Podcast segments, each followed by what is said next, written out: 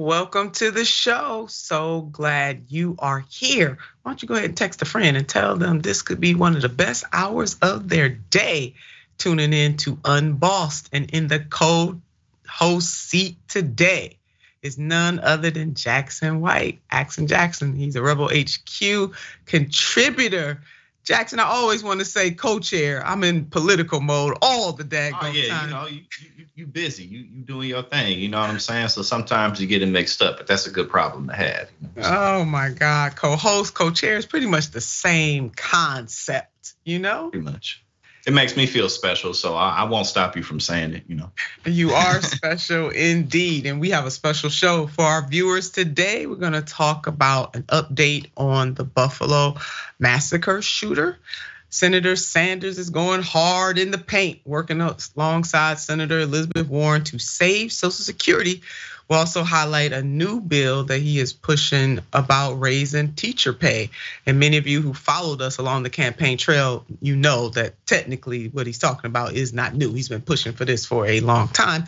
And later in the show, we'll break down some of the Republicans' thoughts on what is happening in East Palestine, Ohio. It is definitely a W T H neo-fascist moment. But first, to Buffalo. Take a look. We love our kids. We never go in those neighborhoods and take people out. Don't do it.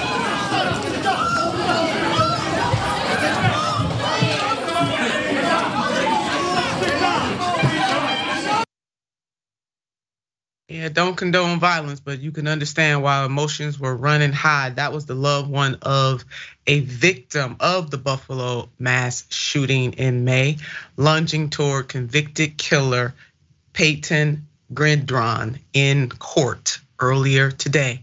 And this headline right here, gunman sentenced to life in prison for Buffalo massacre of black victims.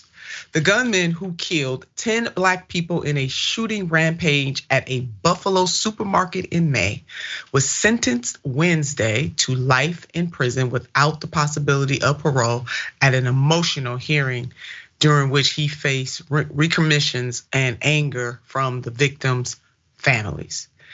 Payton Gendron, nineteen, who is white, planned the attack for months, targeting the Tops friendly markets in a predominantly black neighborhood of Buffalo, according to his online writings, which cited white supremacist conspiracy theories and anti-Semitic rants.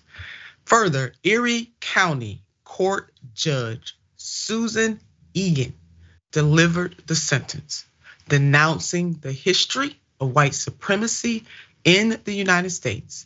Quote, "Let ours be the generation to put a stop to it," end quote. She said, "We can do better, we must do better." So that is the judge who handed down the sentence saying we got to do better and we must do better. And then some thoughts from Janae Nelson, and she is the president and executive director counsel of the N double A C P Legal Defense Fund. And she sums up this tragedy this way. "So much pain and tragedy. If only we put as much energy into preventing as opposed to punishing violence, especially white supremacist hate, we would all be better off. Prayers up to the community of Buffalo as they relive this horror and wishing them healing as they continue to mourn." And Jackson, I mean, she, that's exactly how I feel. I mean, Madam President put that so succinctly and so powerfully. But as we were watching the footage of the of the relative trying to lunge at the at the murderer, I mean, certainly we can understand why emotions were running high in that courtroom today, even though justice was definitely served today. Well, you know, I think that one of the most unfortunate things about human nature is how we just don't learn from the past. Um, how easy it is to not learn from the past. And I say that for a variety of reasons. One, Um, the failure for the federal government to pass any type of meaningful gun legislation is really the crux of this issue in terms of preventing people from being able to get their hands on weapons and, and doing things like this. You know, even so far as letting people with mental health issues uh, still get their hands on weapons. And then obviously using the excuse that any type of legislation that's passed, well, we already crossed that bridge. So it makes it harder to uh, pass anything else. But also, you know, people who commit these types of acts in Tops, or whether they're, you know, in a Walmart or anything similar. It, it's like it, it when you read their manifestos, they always think that they're going to make some type of lasting mark on society or some type of lasting influence, but that never happens. You know, so it, it, it's it's just that's really another frustrating thing, because it's like you, your your evil crusade that you're going against. You have all the evidence in the world that people who have done this before you, their names don't last. Their names don't reach some type of glorification status in society. And now you're going to be in prison for the rest of your life. So it, it just, every way you look at it, it's just a horrible waste of life where nothing good comes out on the other side. Yeah, it, it really is. And then for the, the relatives of the victims, they will never get that time back with their loved ones, even if they are happy with the verdict. I know they would much rather have their loved ones here with them. Man, so President Nelson summed it up. We are going on to Senator Sanders and Senator Warren. They're pushing a bill trying to increase Social Security. And then Senator Sanders is pushing his teacher pay. He's been doing that for a long time. Take a look at this. Republicans are ready to wreck the U S economy unless President Biden agrees to devastating cuts to Social Security and Medicare. If we really want to talk about the debt and spending, it's the entitlements program. For what reason the age of retirement? You know, uh, that's interesting uh, that you asked that question. Uh, people come up to me, they actually don't work hard. Democrats were elected on the promise that they would defend Social Security against Republican attacks. Now is the moment of truth. Liar, liar, pants on fire. I mean, that that elected official walking through there talking about people talking to him saying they want to work longer.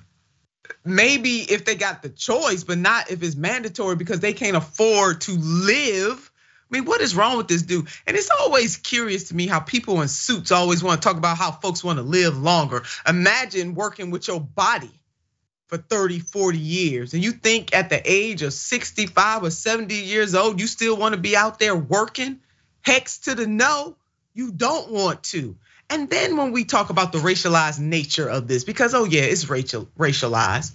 Black men die at younger ages. So hell, they may even die before they even get an opportunity to get Social Security. What is wrong with these people, these Republicans? It is something wrong with them, America. And I know that there are elderly or seasoned folks all over this country who do not want Social Security to be touched. As we know historically, it is one of the best policy initiatives to be introduced into this country in the twentieth century, and it is still changing lives right to this day. And we are so glad that Senators Bernie Sanders and Elizabeth Warren do indeed recognize that this is a moment of truth. Baby, it's time to call the roll. Whose side are you on? Let's call the roll. Let's not play games with it. Let the American people determine who really is on their side and who is not on their side. Don't play games. Go ahead and pass it out of committee and put it on the floor and call the roll, so that folks can take to the streets over this. So check out this headline. Bernie Sanders, Elizabeth Warren, and other Democrats are once again trying to give retirees an additional two thousand four hundred dollars in their Social Security check. And while we on that point, I'm glad they want to give that two thousand four hundred dollars. Even that's not enough, given the fact of the high price of gas and food and everything else that is surrounding living a good life. Why should our retirees have to grovel in their golden years? Because that's what's happening. If you ain't a member of Congress, you gotta grovel. Or if you're not in the corporatist wing, you gotta grovel. Something wrong with these folks. Further, Senator Bernie Sanders wants retirees to have more money, and I do too. And he wants it to come from higher taxes on the wealthy. So that's how we're gonna pay for it before your, your play cousins come asking, how we gonna pay for it? We're gonna put a higher tax on the ultra, ultra wealthy in this country. Sanders along. Alongside Senator Elizabeth Warren and Reps Jan Schakowsky and Val Hoyle introduced legislation to beef up Social Security benefits and keep the program solvent through twenty ninety-six. So again, when you play cousins, ask you how we're gonna pay for it. Tell them to repeat after you. We are going to pay for it because we're gonna raise taxes on the ultra, ultra wealthy in the United States of America instead of cutting their taxes and starving government. Just in case your play cousin and them don't understand how government works, I want you to be able to teach them this lesson. And it is, government is a service industry. Have them repeat after you. Government is a service industry. Now, the services have to be paid for, and the way that we pay for those services is through our collective tax dollars. That's our social contract with one another. You may ask for some examples. I'm glad that you asked for those examples. Education is one example. We as a country decided that K through twelve education should be paid for within a social contract with our tax dollars. Now, most of those tax dollars come from local and state sources, but we also put money in the pot on the federal level as well. Say it with me. So every time we cut taxes on the ultra, ultra wealthy in this country, we create the conundrum of government not having enough resources to meet its obligation towards our social contract, okay? So explain it to your cousins and them when they ask you. And we can give them many more examples, but I just want to start with that one very simple example. Now, as for the proposal, here is how it breaks down. I had to take a little sidebar, work out this little lesson for you to tell your cousin and them when they start asking how we gonna pay for it. All right, so we got it. Tell them, and you can use other examples as well. But here, currently only up to one hundred sixty-two thousand dollars is taxed for Social Security, while any income above that limit is free from the tax. Under Sanders and Warren's proposal, the cap would be lifted and income over two hundred fifty thousand dollars would be subject to the payroll tax. Senator Sanders described the urgency of expanding these checks, and this is how he explained it. At a time when nearly half of older Americans have no retirement savings and almost fifty percent of our nation's seniors are trying to survive on an income of less than twenty-five thousand dollars a year. That is a shame for God. That's what my grandmother would say, Jackson, a shame for God. Not before God, a shame for God. That is a shame.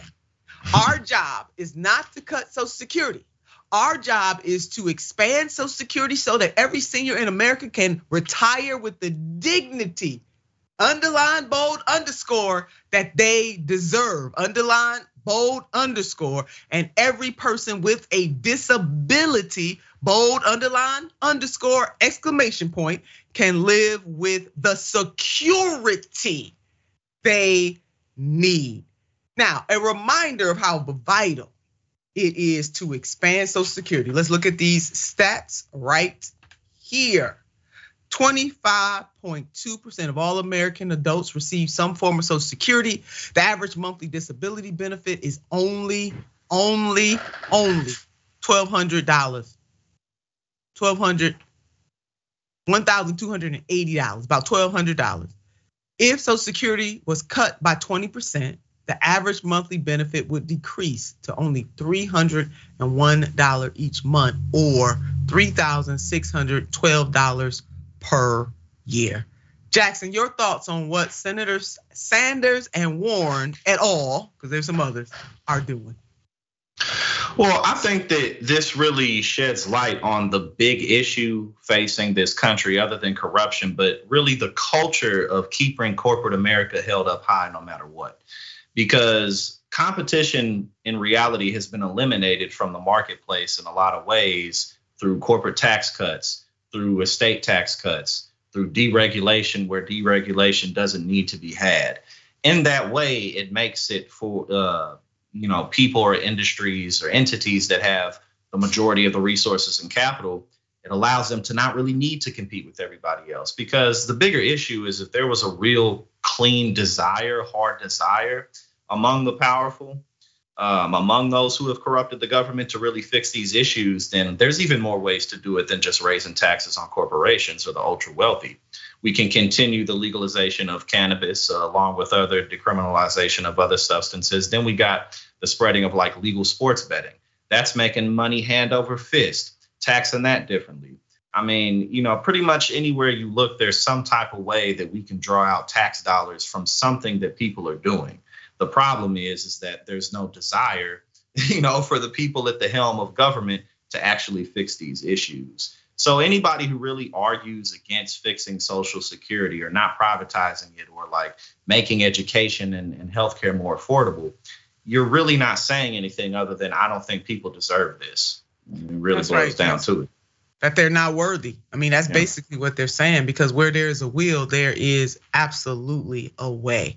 Yep. And speaking of a way, in addition to Senator Sanders pushing to increase the paychecks of our seasoned, seasoned folks in this country, he also wants to work on increasing teachers' pay, something he has been doing all along. Watch this. We must understand that it is absurd that there are school districts throughout this country where there are major shortages of teachers. And if we understand the enormously important work that teachers do, that means, in my view, among many other things, that we should be paying public school teachers a minimum of at least sixty thousand dollars a year. And I am proud to tell you that I will soon be introducing legislation to do just that. And I hope that you were paying attention to the word minimum that he used. Like, that is the floor, it's not the ceiling. And I've heard the senator give this particular speech ad nauseum on the campaign trail, both in twenty sixteen and also in twenty twenty.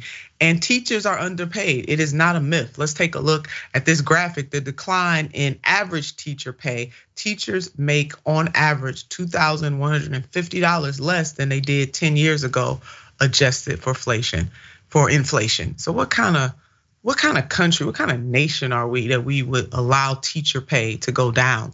The way that teachers have to be credentialed in this country, they're up there with all the other professions of lawyers and doctors.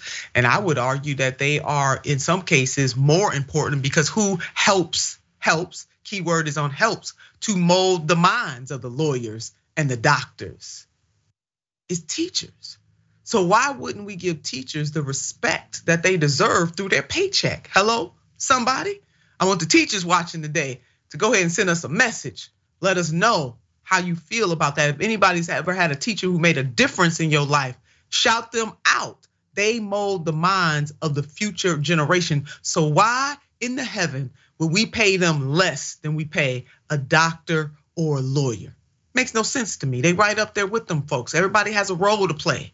And teachers, most teachers, not all, but most teachers play that role extraordinarily well. So during the campaign, you know, the senator gave this speech over and over again as we traveled all over this country, galvanizing teachers. And one time in particular, I remember when we were in the great state of South Carolina, and teachers decided that they wanted to have a day of walkout, and our campaign was right there supporting their efforts to draw attention to the fact that they are not being paid enough. They shared their concerns with me and others on that campaign. So, led by Red for Ed, over ten thousand teachers in South Carolina and their supporters marched on the State House. And I, I remember that day like it was yesterday. I was trying to go through my stuff, y'all, to find some pictures and some videos so I could show you that. But it was really an awesome day to see so many people come together for teachers.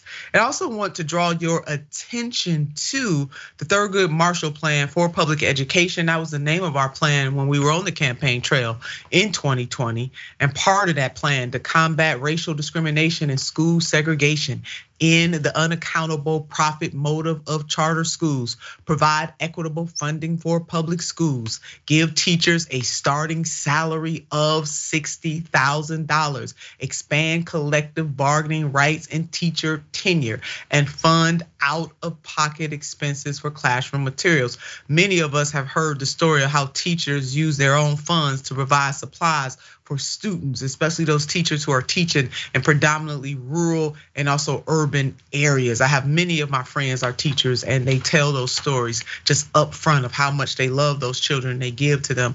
Another part of the Thurgood Marshall education plan, and again, this was our education plan in during the election cycle of twenty twenty. I want to shout out Doctor Heather Galtney for helping to birth this baby right here. Ensure that the federal government provides at least fifty percent of the funding for special education and gives special education teachers the support that they need. That was so important because states provide the overwhelming majority of that money, and it has not been increased in a very long time in this country. Provide year-round free universal meals and incentivizes local source food. Hello, somebody, year round, because these babies got to eat year round. And just because school is not in the same conditions that they find themselves in or their families does not change just because they are not in school. So why wouldn't we feed those babies year round and help these families and then incentivize locally sourced food? That is a beautiful thing too. Urban gardening is a beautiful thing. Hello? And then lastly, Thurgood Marshall Plan Part Three, make schools safe and incentive and inclusive by protecting the rights of all students from harassment, discrimination, and violence, and enacting comprehensive gun violence prevention laws. Rebuild, modernize, and green our nation's school. I'm gonna tell you something, Jackson. I was a I was proud of a lot of things that we accomplished on the Sanders campaign. Now we worked very hard in South Carolina. We ain't gonna drudge up what happened, you know, because we're talking about the education plan, but let's just say, you know, some of some of the leadership in South Carolina didn't take kindly to some of the things that we were trying to convince people that they deserved and they could have. But that Thurgood Marshall Plan for education was certainly one of the best policies among all of the policies that we were pushing on the Sanders campaign. So your thoughts, Jackson, on both Senators Sanders and Warren wanting to increase Social Security, and so we covered that.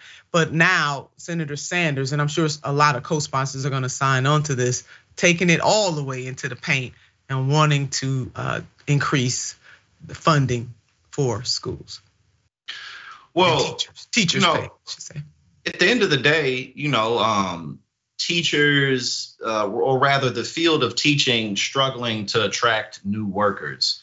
Um, is a topic that people have been talking about for quite some time. Liberals, conservatives, everybody talks about this. And you can't get around the fact that good teachers uh, are extremely important to the health and the future of any nation.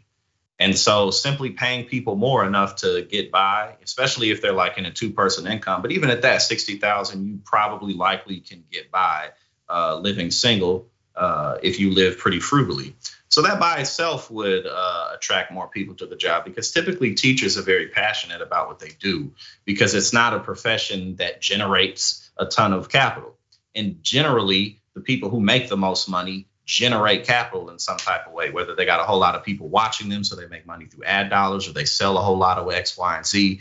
And that never will change, you know, because money is money. But at the end of the day, you know, you can't really complain about having a teacher shortage, but also not be in favor of paying teachers more because it's socialist and we can't go down that road, because, you know, we need teachers. And how else does that impact uh, the future uh, of our workforce? Even if people don't go to college, if they're going to be technicians of some kind, electricians of some kind, or work in some type of labor, you know, like if there's only incentive on generating capital, just because you're making a lot of money don't mean what you're doing is important. You know what I That's mean? Right. So it's just detrimental to society all the way around to pretend like people aren't dealing with. Actually, earlier today, I was covering a story.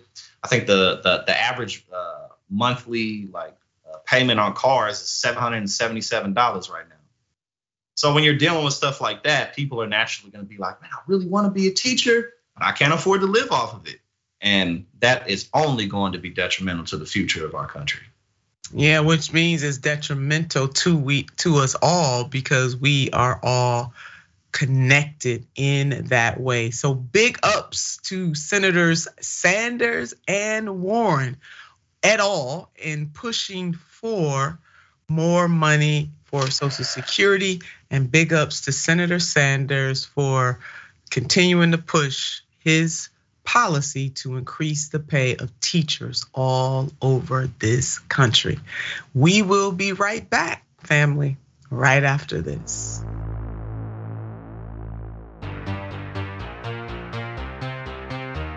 Welcome back to the show. Let me tell you what we got popping on the T Y T Network, the watch list. You know, it has a new time, new space. It's right after this show. You don't want to miss it with J R. Jackson. New time, same space and same place, T Y T dot com slash live. Right here, just, just keep it rolling. You watching Unbossed, just, just stay right there and let the watch list roll right on in. And then the progress report, the big corporate Corporate newsletters all want you to believe that they got the inside story. The progress report brings you something better, insight. And no, we don't barrage you with every obsessive development from Trump world. Now that is so important right there. Just what truly matters. And no, we don't light the world on fire over every fringe outrage. Just what matters. So sign up at T Y T dot com slash newsletter or scan the Q code that you are seeing right now. Progressive news and inspiration every weekday morning, baby. You don't want to miss it. It is such a great newsletter. And the Colorado Ranchers protest, remember we did that story just yesterday. So justice for Courtney Mallory, a rancher in Colorado who owns Freedom Acres Ranch in El Paso County in Colorado. He was harassed and arrested because he was farming while black. A protest has been planned to take place at the Denver Capitol building on February seventeenth. From nine a.m. until one p.m. So if you are in and around, please join them in their efforts. And if you can't physically get there, show them some love on social media. Now on to my favorite part of the show, your comments. We're starting off with our T Y T member, Speed Racer. Hey, Speed Racer. My father had to take early retirement at age sixty-two in nineteen seventy-five because of the wear and tear on his body over thirty-nine years of working on the railroad. Oh, Speed Racer, thanks for sharing that story. That is so important. So often people forget that everybody is not wearing a suit in an air-conditioned building, that people are actually using their bodies. And many thanks to your dad for working on the railroads. Thank you, Speed Racer. And then Mountain Dragon, the insanity of how this country is ruled is so apparent with these types of situations. These Republicans would rather the heart of the country, teachers, factory workers, farmers, et cetera, die before they can afford to retire. Mountain Dragon, that's a word. You and Speed Racer, you hitting on it. That's it. They would rather that they die. And on Twitch, but we're gonna keep on fighting so that we can help change people's material conditions. You both are stating the facts, but we can do something about it, because just because that is the reality today does not mean it has to be the reality tomorrow. We're gonna keep fighting these powers. And on Twitch, Adam, Bernie and Warren, we need them. Necessity to reach those better days. All right now, Adam. Read, thank you. Oh, hell, my team was telling me to read this. I thought Reed was somebody's handle. Let me start this all over again, family. Thank you to Lucky Winter Wolf for subscribing for twenty-six months. Thank you, Winter Wolf, for subscribing. We appreciate you, baby, so very much. And on YouTube and Super Chat, Gentle Storm. I like that. Gentle Storm. Lord, Nina is ready to educate us. You better say that, Gentle Storm. I'm coming in like a gentle storm. And her, Nina, is taking us to church. Thank you all so very much. We appreciate you here on Unbossed. We couldn't do what we do without you, boo, and we appreciate you on the T Y T Network. Republicans, Charlie Kirk recently spoke out on the East Palestine incident. We have a couple of clips we're going to show you in this segment. Take a look. Single member of the Biden regime would dare to go to this portion of Ohio and breathe in the air because they know it's dangerous. They know that it is actively poisoning the citizens of Eastern Ohio. So why is it that they kind of shrug their shoulders and they say, ah, oh, yeah, okay, whatever. Now, I know you're probably saying, T N T, what's wrong with what he just said? You know what? Had he just stopped there, had the dude just paused, pumped his brakes right there, it would have been all right. But he didn't pump his brakes. Take a look at this. Simple. It's because the war on white people continues. Why would you care for the white working class voters in Eastern Ohio? You haven't cared about them in other reasons or other portions, and I will prove it to you. If this train derailment happened in downtown Atlanta, in the densely populated black neighborhoods, this would be the number one news story. It would be Flint Water Crisis two point oh. There would be clamoring and activism and talks for reparations. Oh. Jackson? That would, his last comment shows too that he doesn't really care about the issue. You know what I'm saying? Because he totally negated from what was being discussed, the issue of breathing in toxic chemicals, on top of the fact that what did the G O P just do to the Environmental Protection Agency, even though they started it? The G O P platform typically isn't very concerned about environmental issues. They, I mean, they make fun of people for caring about these things. So, you know, again, but it, this actually was just like, now, Charlie Kirk is far more ridiculous than someone like Nikki Haley.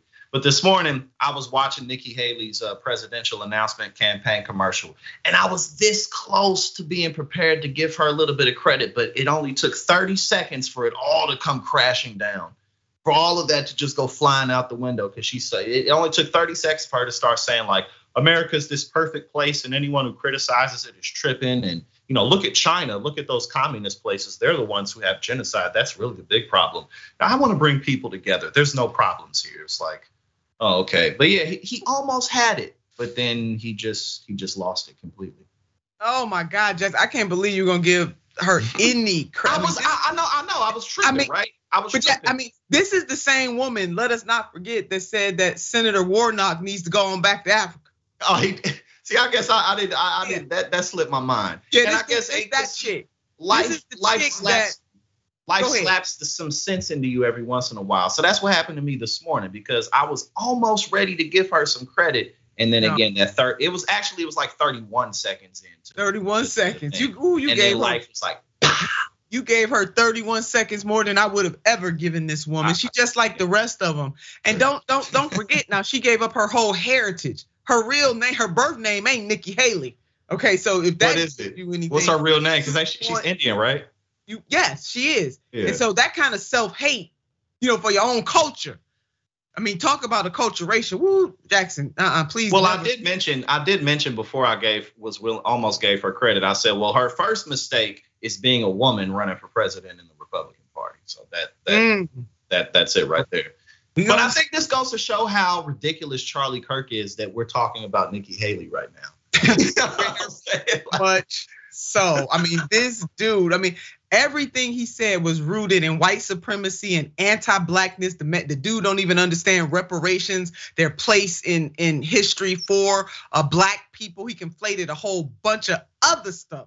The only thing he said right was about the administration should take their butt down there. I wish they would gas up the jet and go on down there and talk to them families there. But after that, he went all the way downhill. He is a fool. He is a grifter like no other. So he is using this awful situation that is happening to the people of East Palestine, Ohio, to try to create a wedge between those people who live in that community and everybody else. And he's doing it based on race. And here's what people on Twitter had to say about his hateful agenda. Let's take a look what Dean tweeted out. Dean said, it truly appears that the white right, I can't believe we saying those two words together. The white right is on the verge of starting a race war because demographic change is coming. I sincerely don't say that to scare people, but to raise red flags about where the white right, because that's a tongue twister right there, headed by Trump, Tucker Carlson, and Charlie Kirk appear to be going. The G O P is ginning up a race war. I'm not kidding. Charlie Kirk wildly claims response to Ohio train derailment is act of war on white people. What it is is an act of indifference to working class people. Period. Exclamation point. Something wrong with this dude. I mean, it really is. And then former Congressman Joe Walsh, he was a congressman in the great state of Illinois. He laid this down. This very young grifter's audience is almost all middle-aged and older white people. It's Kirk's job every day is to anger and frighten this white audience of his. That's how he stays popular in my former world of right media. Charlie is not alone. Not by a long shot. So, so unfortunate that this dude is using his platform in this way. Jackson, he's getting paid so much money. Oh, yeah. And that's why he does it. You know what I'm saying? Yeah. That, that's why he does it. Why, why should he stop? I mean, unless unless he's physically stopped from doing it, then he's he's not going to do it. But no, it was. It is just hilarious because again, you, you pointed that out perfectly. Like it was, it was almost just fine because administration does. You know, they should do something about this. Yeah. But then you just totally destroyed it by making it a, a racial issue and talking about reparations. And it's like, not really, bro, because this is just one town of hundreds across the United States that are facing this same type of issue, which I haven't heard the G O P address at all. Again, they, they may, they'll make will. fun of you. They'll make fun of you for addressing yeah. these types of things. They never will because so. they really don't care. They're just using this situation to stoke fear. So I would love to know where these Republicans find the audacity. Take a look at this. Democrats passed a one point two trillion dollars infrastructure bill and only five billion dollars went towards rail safety. This is a failure. It would have never happened under a Republican controlled infrastructure bill, and we need to hold Democrats accountable for this, especially Pete Buttigieg. This chick right here. So that was Marjorie Greene pointing out the lack of funding from the infrastructure bill that went towards rail safety. Remember, she voted against it. Okay, hello? We got the receipts, along with two hundred other Republicans. Let's go ahead and put up this graph so folks can see this, the vote on the infrastructure bill, two hundred twenty-eight yes, two hundred six no. Do y'all see that? thirteen Republicans voted yes, two hundred of them mofos voted no, and she was one of the two hundred. So I'm gonna tell you something. The woman fixed her mouth. To quote my maternal grandmama, she fixed her mouth to talk this smack. Because you know why? East Palestine and America, she don't expect you to go check out her, her voting record. She didn't give a damn. Did you hear me? She didn't give a damn, and she don't give a damn right now. See, these people are just using the suffering of the people in East Palestine as a political ploy, punching bag, a politi- political ploy. That's all they doing. They don't care about those people at all. So let's understand that. And let us also remind you that when former President Donald J. Trump, since this chick wants to say this wouldn't happen under Republican administration. When former President Donald Trump took office in twenty seventeen, Republicans also controlled Congress. Hello, let's bold it, underline it, exclamation point, message in a bottle on the train that's not carrying chemicals.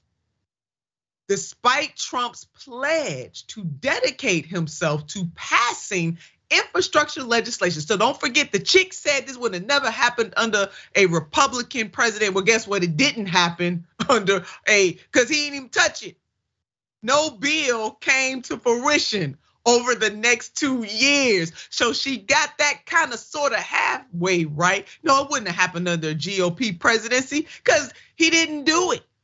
As a result, like he didn't give a nickel or a dime. As a result, the infrastructure week Trump promised at the beginning of his term became a running joke.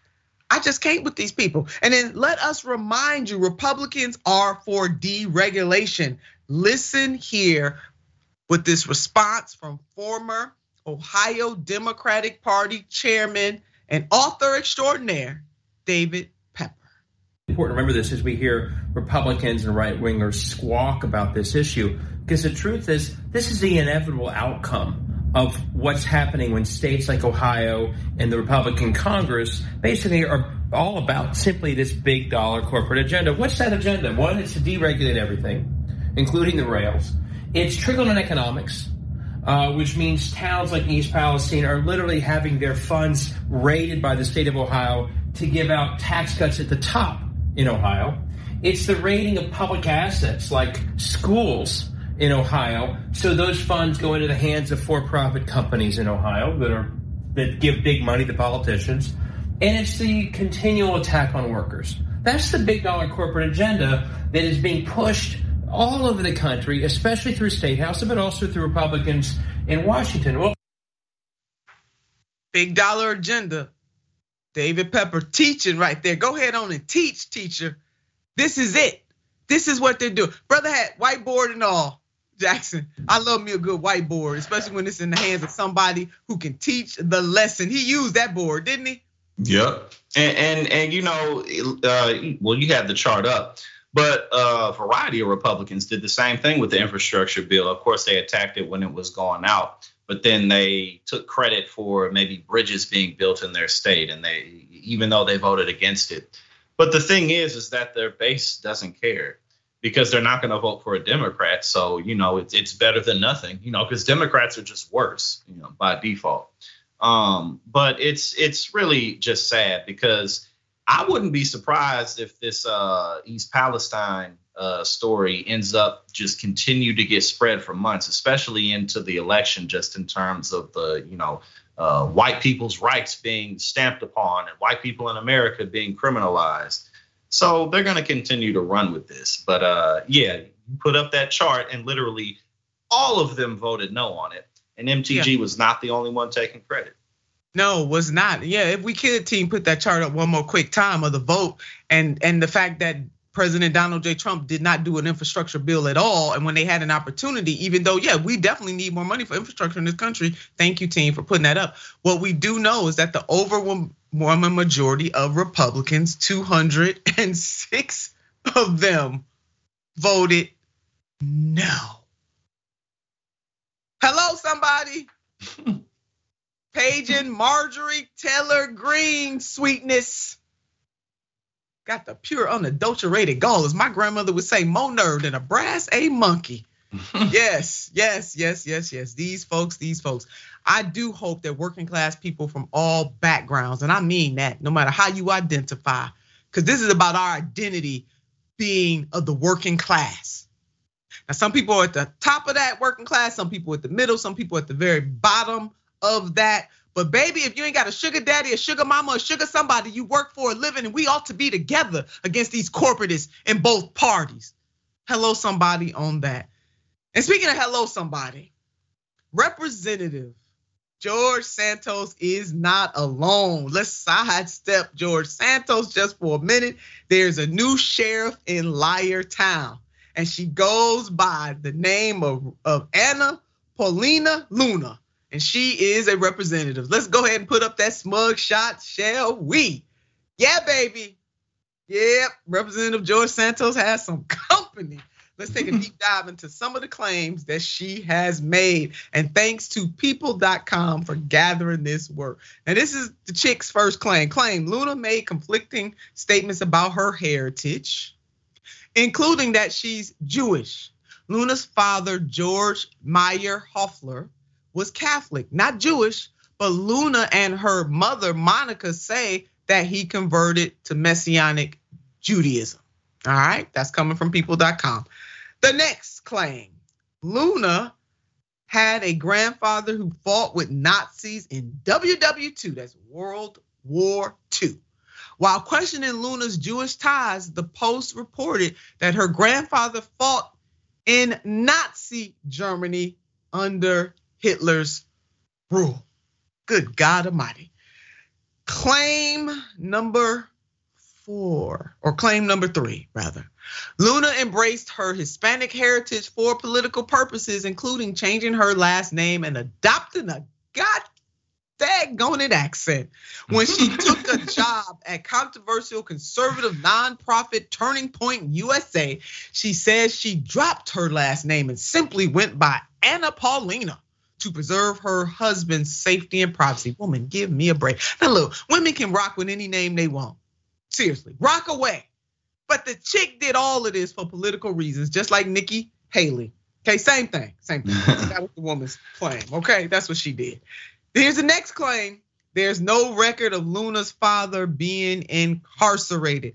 Luna has claimed that her father, George, was in and out of incarceration while she was growing up. Who in the hell, though, would want to claim something like that, though? Seriously.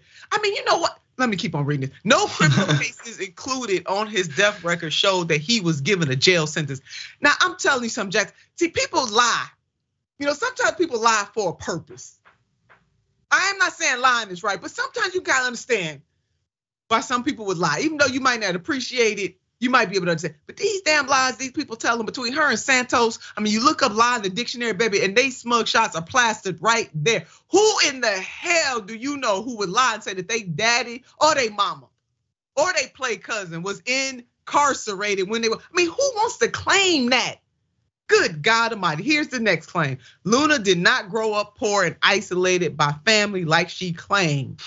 Luna's mother refutes the Post reporting on their family dynamic, saying that she and Luna were in fact financially unstable with little help from extended family. So you got mama refuting what the daughter is saying. Now again, just like you don't want to claim that your daddy went to prison, why in the hell would you want to claim poverty? It sounds like some political angle for that, Jackson. I mean, this is dizzy. This is making me dizzy. Right? Well, it's it's a it's a political angle, but again, those those types of lies are more so pathological. Like, you clearly have have issues. But she reminds me of like a kid from like a rich town who moves to like a more dangerous neighborhood, and they gotta like survive and fit in, so they just start acting like they know what's up with stuff, or when they don't really need to.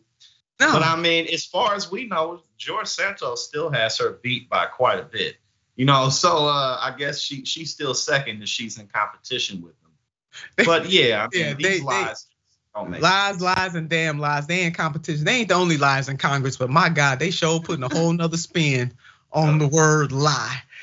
Oh, take a look at this. Jackson and I, we're going to end this segment. We're going to end the show on some good news. Michael Jordan's impact is being felt off the court. Let's put up this headline team. Michael Jordan donates ten million dollars to Make-A-Wish for his sixtieth birthday. It is the largest donation ever received from an individual in the organization's forty-three year history. Jordan's hope is that his decision to celebrate his birthday by donating to Make-A-Wish will inspire others to help fulfill the wishes of kids still waiting for their wishes to come true. And this donation continues a long-standing partnership between Jordan and the Make-A-Wish Foundation. Jordan, now the owner of the N B A's Charlotte Hornets, first supported Make-A-Wish in nineteen eighty-nine. He has granted hundreds of wishes to children all over the world and remains one of the most requested celebrity wish granters. He was named Make-A-Wish Chief Wish Ambassador in two thousand eight for what the organization called the life-changing impacts he has had on wish kids, hello, and their families. And here is what the GOAT had to say. For the past thirty-four years, it's been an honor to partner with Make-A-Wish and help bring a smile and happiness to so many kids. Witnessing their strength and resilience during such a tough time in their lives has truly been an inspiration. I can't think of a better birthday gift than seeing others join me in supporting Make-A-Wish, so that every child can experience the magic of having their wish come true. Come on, M J, come through, baby. And as we celebrate Black History Month, it's worth noting Michael's legacy post-retirement. As was noted on Michael Jordan Day on February the third, twenty twenty-three, celebrating Jordan during Black History Month, gave the day extra gravitas, as he is the only Black majority franchise owner in the N B A. And the fact that the man, largely considered to be the best to ever pick up a basketball, was able to turn that into owning a franchise presents as quite the success story. Action Jackson, what say you? Well, I think, I mean, you can't really knock something like this whatsoever. And if you are blessed enough to not only have a lot of influence, but also have a ton of uh, liquidity, uh, liquid, liquid capital to your name, especially as you get older and you've gotten a lot of things, uh, your personal accomplishments out of the way, you know, this is the type of stuff that the world needs. And, uh, you know, hopefully, especially too, because, you know, Michael Jordan is not necessarily someone who has like a huge reputation for things like this in general. So for him to do this is definitely um, not just a grand gesture, but obviously something that he really means. Um, so uh, I, again, I think that this is great. And this is what the world needs, a whole lot more of people in positions like his to give what they have because they can. Yeah, uh, absolutely to that. I mean, absolutely true that. And one of my favorite, favorite Jordan quotes is this one. I've missed more than nine thousand shots in my career. I've lost almost three hundred games, twenty-six times. I've been trusted to take the game-winning shot and missed.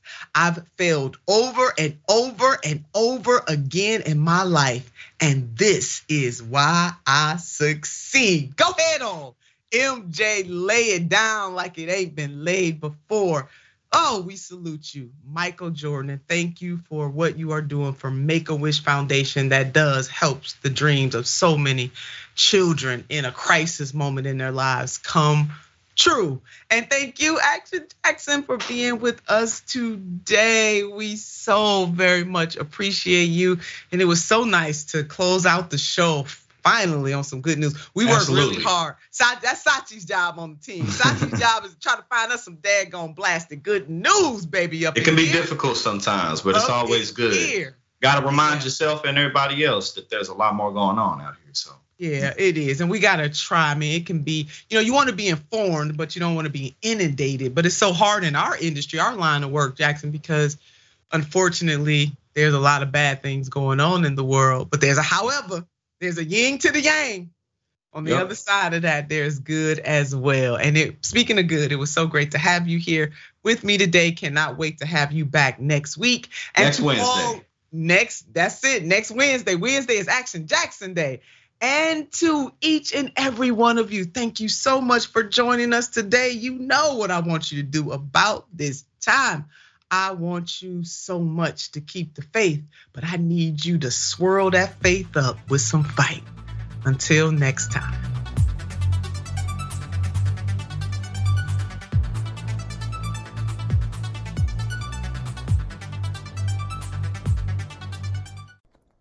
Thanks for listening to Unbossed. If you like the show, then you'll enjoy our other podcasts on T Y T Network, like The Damage Report with John Iderola, Indisputable with Doctor Rashad Ritchie, and The Young Turks. Make sure to listen and follow, and if you like what you hear, give us a five-star rating.